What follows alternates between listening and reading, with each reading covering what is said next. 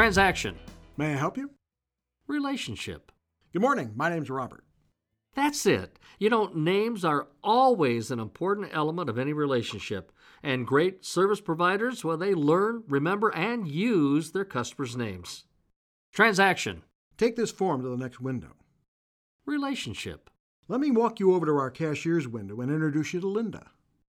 When you're in a relationship, you're going to introduce different people you know to each other. And that's a great way to strengthen your relationships and, frankly, grow your personal and professional network. Transaction. Thank you for your purchase. Relationship.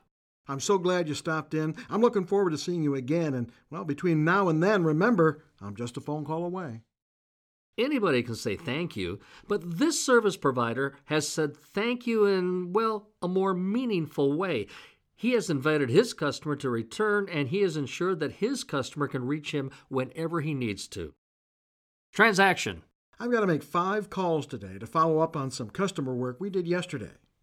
Relationship. Wonder how Bob's son did in the high school elections. I think I'll make a quick call to see. Now, that's an example of a very connected relationship focused follow up call. Now, clearly, this service provider has had conversations with his customer that transcends mere purchases. Transaction. If you're happy with the service you got today, be sure to like us on our Facebook page. Relationship. So your car's ready to go. Tim, before you leave, tell me, what more can I do for you today? This service provider isn't content with a survey result that he'll get sometime later that tells him how he met his customer's needs. He's chosen instead to invest the time now to know what his customer thinks. Transactions, well, they're okay.